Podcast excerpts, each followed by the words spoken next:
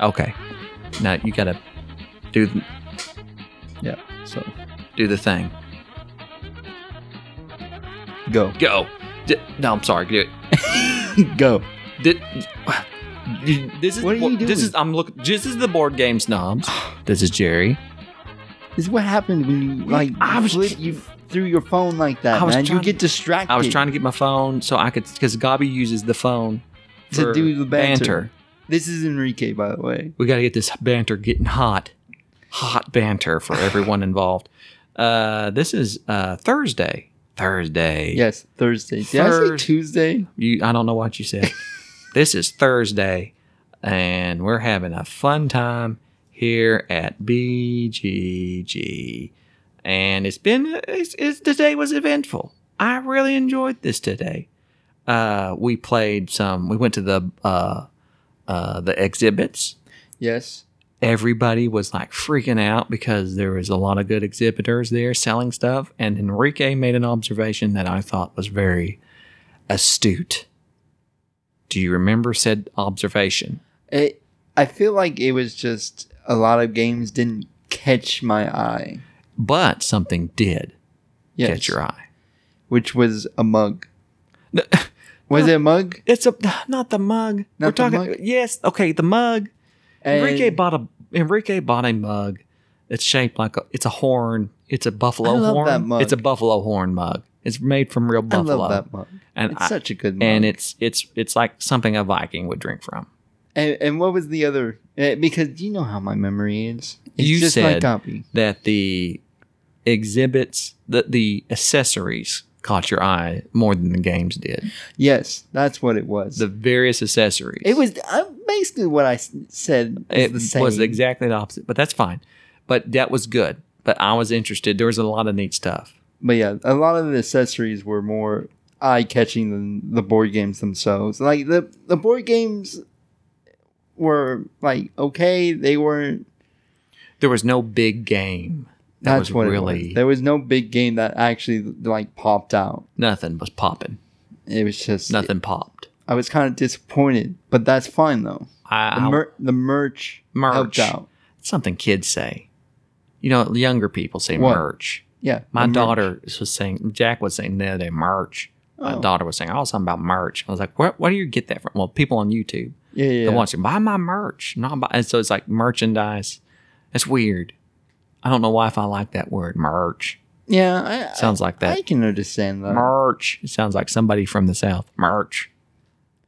But my name's Merch Engel. So we went to the exhibit and then... We played a game there. We demoed the chocolate game. Dulce. D-U-L-C. Dulce. Dulce. Oh, the chocolate game. Yeah. The I'm saying that right. Dulce. Yes. Dulce. I can't say that. I couldn't count, like, score up. You couldn't figure that game out. I couldn't figure out the scoring for some reason. It's very weird. It was a very colorful game by Stronghold Games by designer Julio Nazario. That's a good name. You're basically opening cafes that are all having to do with chocolate. You have a little bitty, small little player board, very, very small. It's like a grid of like 4x8 and... It plays almost like a roll and write, but except without writing. Like the one player takes a card off the deck. This is the number card, and you can use it to either build that cafe, flip it over, and use it as a field, kind of like in Gates of Loyang. Put some various different types of confectionery items on it, or you can trash the card and use that to harvest your, whether it be coffee beans, chocolate, vanilla, and play those cubes onto the card you've already played. And they kind of engine build a little bit because there's some that use the byproduct of the chocolate, which is kind of weird. And the color palette was hard for me to understand. Was it for you? I don't know. I just know the scoring was very funky. I know that. You didn't understand it, but yet I barely beat you. Yes, somehow. And which is super weird. And so, yeah. So I don't know how I feel about the game. Yeah, but it was beautiful, and that seemed to be the game everybody was playing. So that's one thing. That was like the Stronghold Games that was out there. And they had a box for Terraforming Mars, the dice game. Oh, yeah, I did see that. Which we did not demo. I don't think it was available. I'm not interested in that in the least. Not at all. Are you interested in? I'm not interested in, because we didn't really care for terraforming Mars at all. Not really. So we did, however, later in that day, meet up with Geoffrey. Oh yeah, Geoffrey, the guy I've never met. Jay with Geoffrey with a G, Jeffrey with a G. Geoffrey. I'm gonna forever call him Geoffrey because that just it's going to stick with me for some reason. And he wanted us to play games with him, for which we did, and we thoroughly enjoyed Inis. Inis was a good game. You had never played Inis. This was the new edition. Yes. Tell me about it.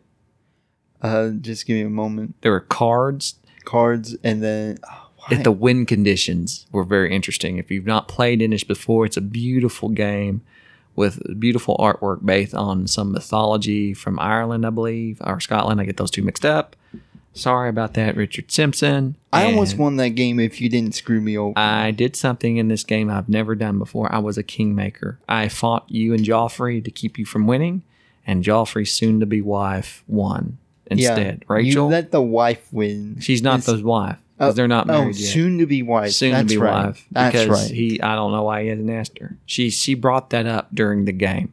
Yeah, like, it was like no, it wasn't even during the game. It was like the setup of the game. So are you Jeffrey's wife? And she said no. Where he hasn't put a ring on it, and she said that very Beyonce like yeah. I don't know why I don't have. I'm waiting for it. I'm waiting for it. He won't do it. Oh. That's super weird that he's not, but she made it weird. Yeah. And that would be. We didn't say anything. So Joffrey's going to have to like deal with that. He'll have to deal with that. Or, you know what we could do? We could just act like this episode is his weird way of him asking her to marry him. And then she'll like look over to him and be like, oh, is this your way? Is this how you had the snobs? And he'll be like, what? And he'll panic. That should be it. Rachel, will you marry me? And we'll cut. We could like get Gabi to impersonate him and cut his voice in. That would be super awkward. I'll try to like get it. Just try to record his voice and have Gabi cut in some words. That would be awesome. That would be very awesome. Oh, poor Geoffrey. So yeah, she won at Inis, the future Mrs. Geoffrey, and then what else did we do? We really liked Inis. I know Gabi was kind of lukewarm the one time he played it. But it was. Did you like? You were. Oh yeah, fired up. Okay. Yeah, I loved Inis because okay. I was kind of like, I was all right with it, but then once it started like going, like got kicked up. It's like a notch. Okay, I like it. Well, we really enjoyed the Inis. We then let's see what else did we play after Inis. We went on and played Blazin'. From 25th Century Games, a game that has some amazing artwork by Ian O'Toole, but we didn't really like it. Yeah, no. It was some weird puzzle game that... I wouldn't say puzzle. It was just placing cards at certain areas and picking up and putting down. It certainly was not an affair for us. It was something that we didn't quite connect with. It just seemed very boring. I love the artwork on it. Yeah, and that's all it had going for it. Sadly. And it just kind of... But it was just you drawing a card, placing it on a board, and then doing that same process over and over. It was very much lighter than what I thought it would be, I guess. So that kind of failed, which I was disappointed. But boy, the artwork was great. And it's one of those games, I think, if you enjoy... was it Kanigawa, which I really like, but that type of taking a card, placing it a certain way... manipulating that thing. It was more of a tile laying game. Yeah, say that. But it was cards instead of tiles. That's what it was. We then played Sniper Elite, the board game, which was weird because you won it without sniping nor being elite. It was more like just it was just don't like, shoot mediocre, the board game. So I didn't of course I'm always the hunter on this stuff. Yeah, because you're great at it. So I was the Germans. And we were looking for you, and you were sneaking around. It's a hidden movement where I have, like, multiple squads of three guys in these sectors. And Enrique has the typical, I've got my own hidden board. I'm marking where I'm at, and I'm trying to find him, kind of like Whitechapel. And then when I find him, we shoot at him but he also can shoot at us. And it's David Thompson, I believe, the guy who did Undaunted and War Chest. Oh. And he likes those poker chips. And so, like, the whole thing of the game is like when the sniper guy or your character shoots, you reach into the bag and you count up the spaces to the enemy, and you pull out these chits. And if you miss or take stress or expose, it's all determined by that. So that's interesting. You almost caught me. I almost caught you. The map confused me a little bit. And literally, you just ran around. On that far right side. You ran around us. I was like, it was very Hogan's Heroes. It made it easier because my objectives were just very up top and very on the very bottom on that right side. So I just... Yeah, he just has to get to a certain area and activate this objective. And you would think someone would go, well, I'll just stand in this area and I'll find him. And it didn't work out very well for me. And... So he managed to completely beat me without a shot being fired. No one got sniped. It was just you ran really fast in the dark. Yes. And completed your objectives. It was one of the weirdest experiences, but I see why people would like it. So if you're into hidden movement, this reminded me of Spectre Ops. You remember that game where me and Gabi chased you? It was like very futuristic. I chased you with a shotgun, shooting at you, and we laughed, and then we never played it again. I believe so. It's very Spectre Ops-ish, except without the massive player powers, although there are player powers for each side. Lots of replayability with the different maps and different stuff that the sniper can take. Anyways, so that was actually kind of... It was a surprising. Neat little game. I would like bring it just to like waste some time and just have fun with a friend. There you go.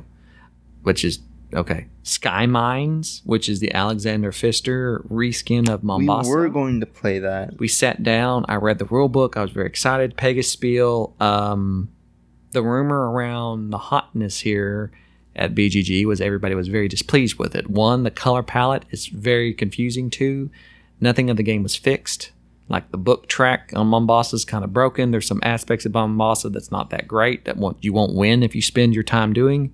And Sky Mines has pretty much everything but that. So it's like a better theme. It's not as troublesome as the Mombasa theme, but it's just... I didn't like it at all, the ugliness. It looked ugly to me. Yeah, I didn't really like the art. Like even the little pieces were just very bland. There was no pop. It was weird. It was just very weird. And I'll say it again. Oh... Alexander Pfister's best game is Hong Kong Blackout. I will die on that hill.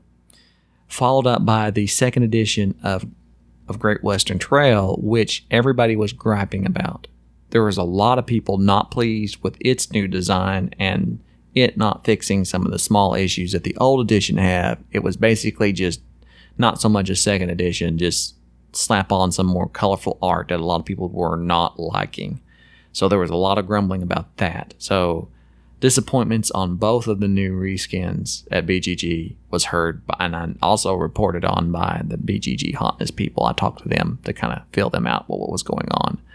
So very disappointing there. Speaking of dryness, we played another Dune game because if it says Dune, I'm going to play it. Dune Arrakis, again, a Gale Force 9 game. It was just... you want to talk about dry. You want to talk about the plainest board, plainest pieces, plainest... It was drier than the Dune planet itself. I thought this game was made by like somebody who just broke out chits and made it themselves. This looked like something. I can't believe they produced this. There was no thought into it. I don't know. It was left over from something else. I'm very disappointed in that. What else did we play? Oh, so we went down to the hotness.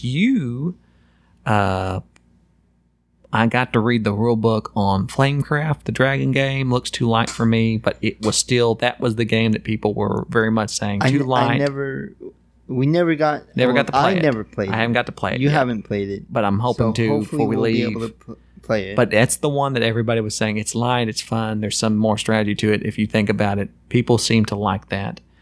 The other one that you played was the Woodcraft game that seemed to go on for hours where you are... Elves were elves collecting berries and woods and making bowls and cups. Bowls, cups, violins, painting, picture frames, anything that I guess would use wood. Making wood. Yes. You just make wood stuff. A lot of wood stuff. And you were there for a long time. Yes. I came very low on the scoreboard, sadly. I got lapped. Yeah. Essentially. But if I was to play it again, I think I would most likely at least break 100 at least this time. Well, okay, it looks. I want to play it. It looked very interesting from what I saw, which you were what little bit of I got to see. So that's another one. It's insane because the scoreboard goes up to 500, and I don't know how that's possible. Well, I don't know. We're 1/5 of the way there. The other game, I think it was Daniel Ticini. There was a lot of the Lapino, the group that does like Grand Austria Hotel. They have put out a lot of games. What was that one game that you saw? Tiltum. Was it Tiltum? The one that I sat down to kind of show you with the dice. Yeah. That one.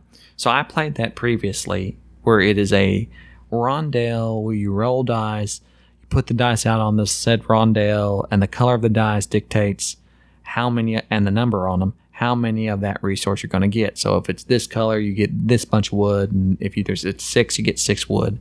And of course, the higher the dice, the less the action. So a 6 will be on the one spot, so you can get 6 wood, but you only can take one action of whatever is depicted. So you're basically choosing a dice, doing said action, moving a merchant around a map, building stuff, collecting things, putting them in your house.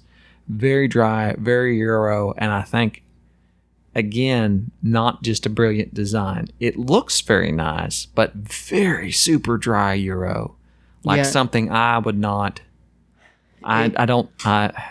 just not sold on it. It'd be just a game that we would play just to... if we had nothing else. In terms of Euros, it just didn't do anything that tickled my fancy, but it will be certainly something that all the super dry Euro fans are going to want to look into.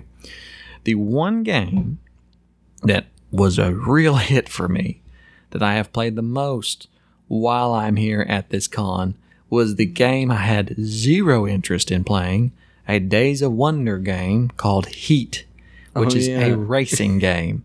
And everybody knows how I feel about racing games. I don't particularly like racing games unless there's a hook to them, such as Downforce. I like Downforce because Downforce is more about bidding and betting, not racing. Really don't like Flamme Rouge or any of those other games. I have just none of them. Formula Day, nothing of them are enjoyable to me in the least. And I can say without hesitation that not only is Heat by Days of Wonder the best racing game I have ever played, it is one for which I will purchase, and I am shocked by what all they did with it.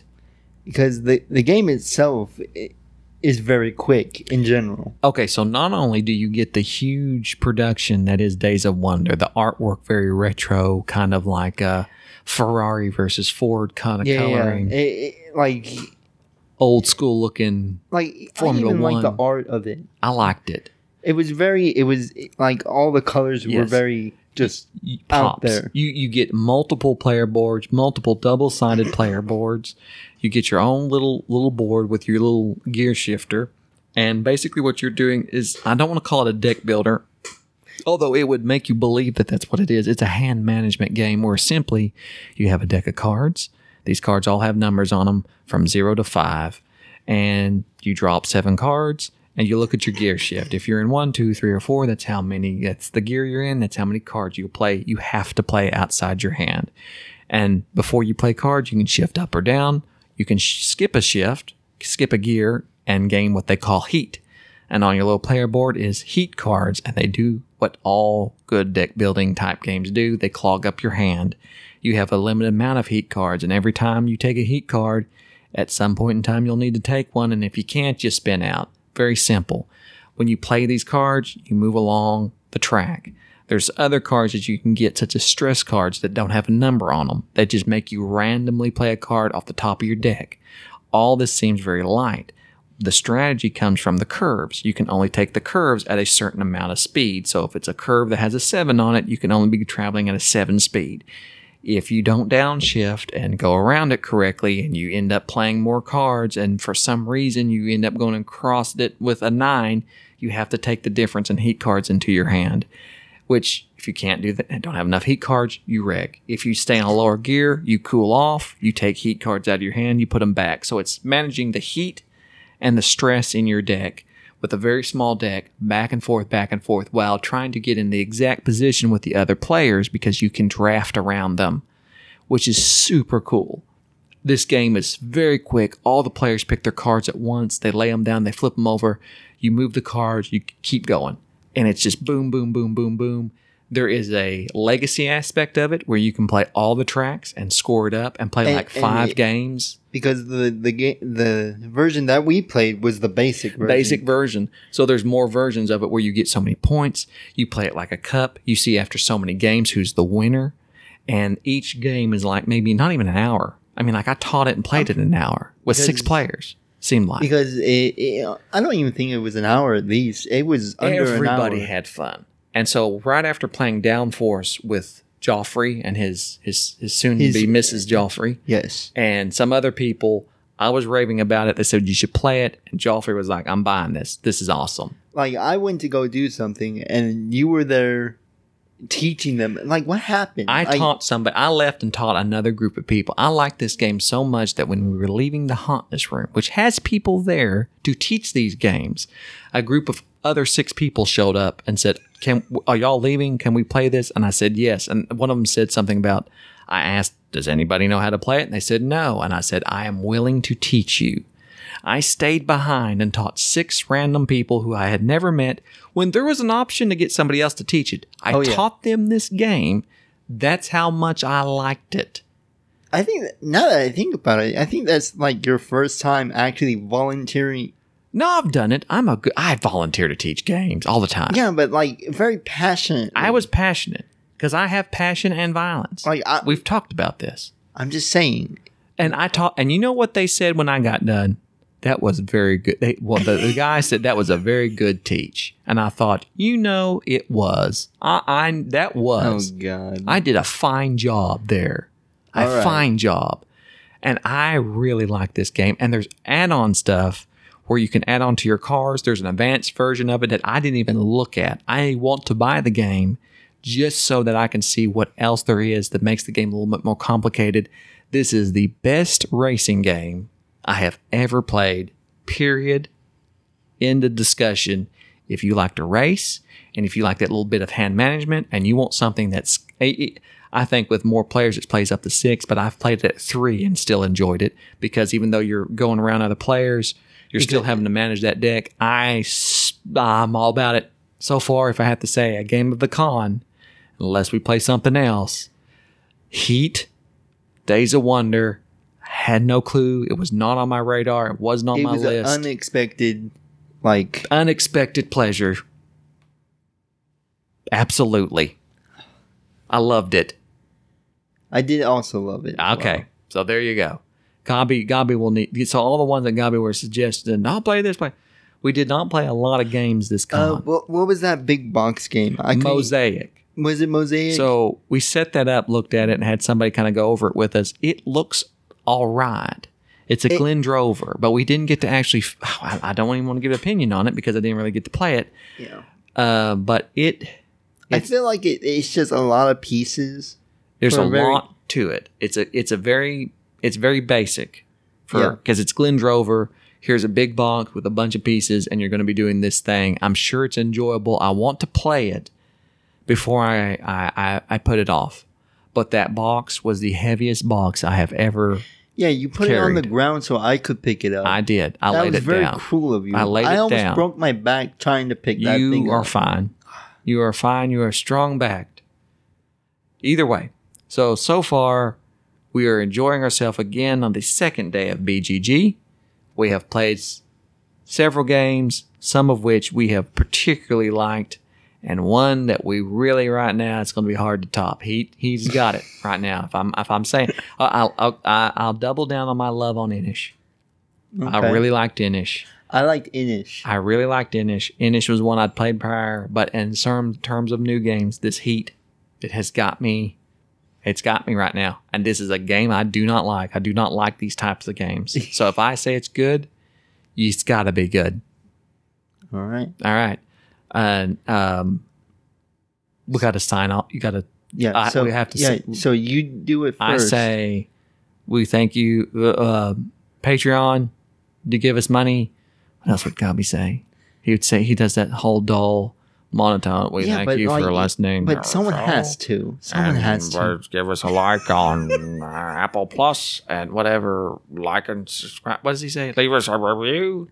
And I don't know what else he says. Don't be mocking Gabi when he's not here. I'm trying to think of what else he says. Oh, we thank you for everyone. He just says what. There's that soulless look in his eye, and he starts rattling. I'd like to. Well, I don't. Maybe you should. We can't make fun of Gabi when he's Patreon not here. And we'll read your emails. And he's doing. He said something about doing a solo episode. Of what? Of just him talking.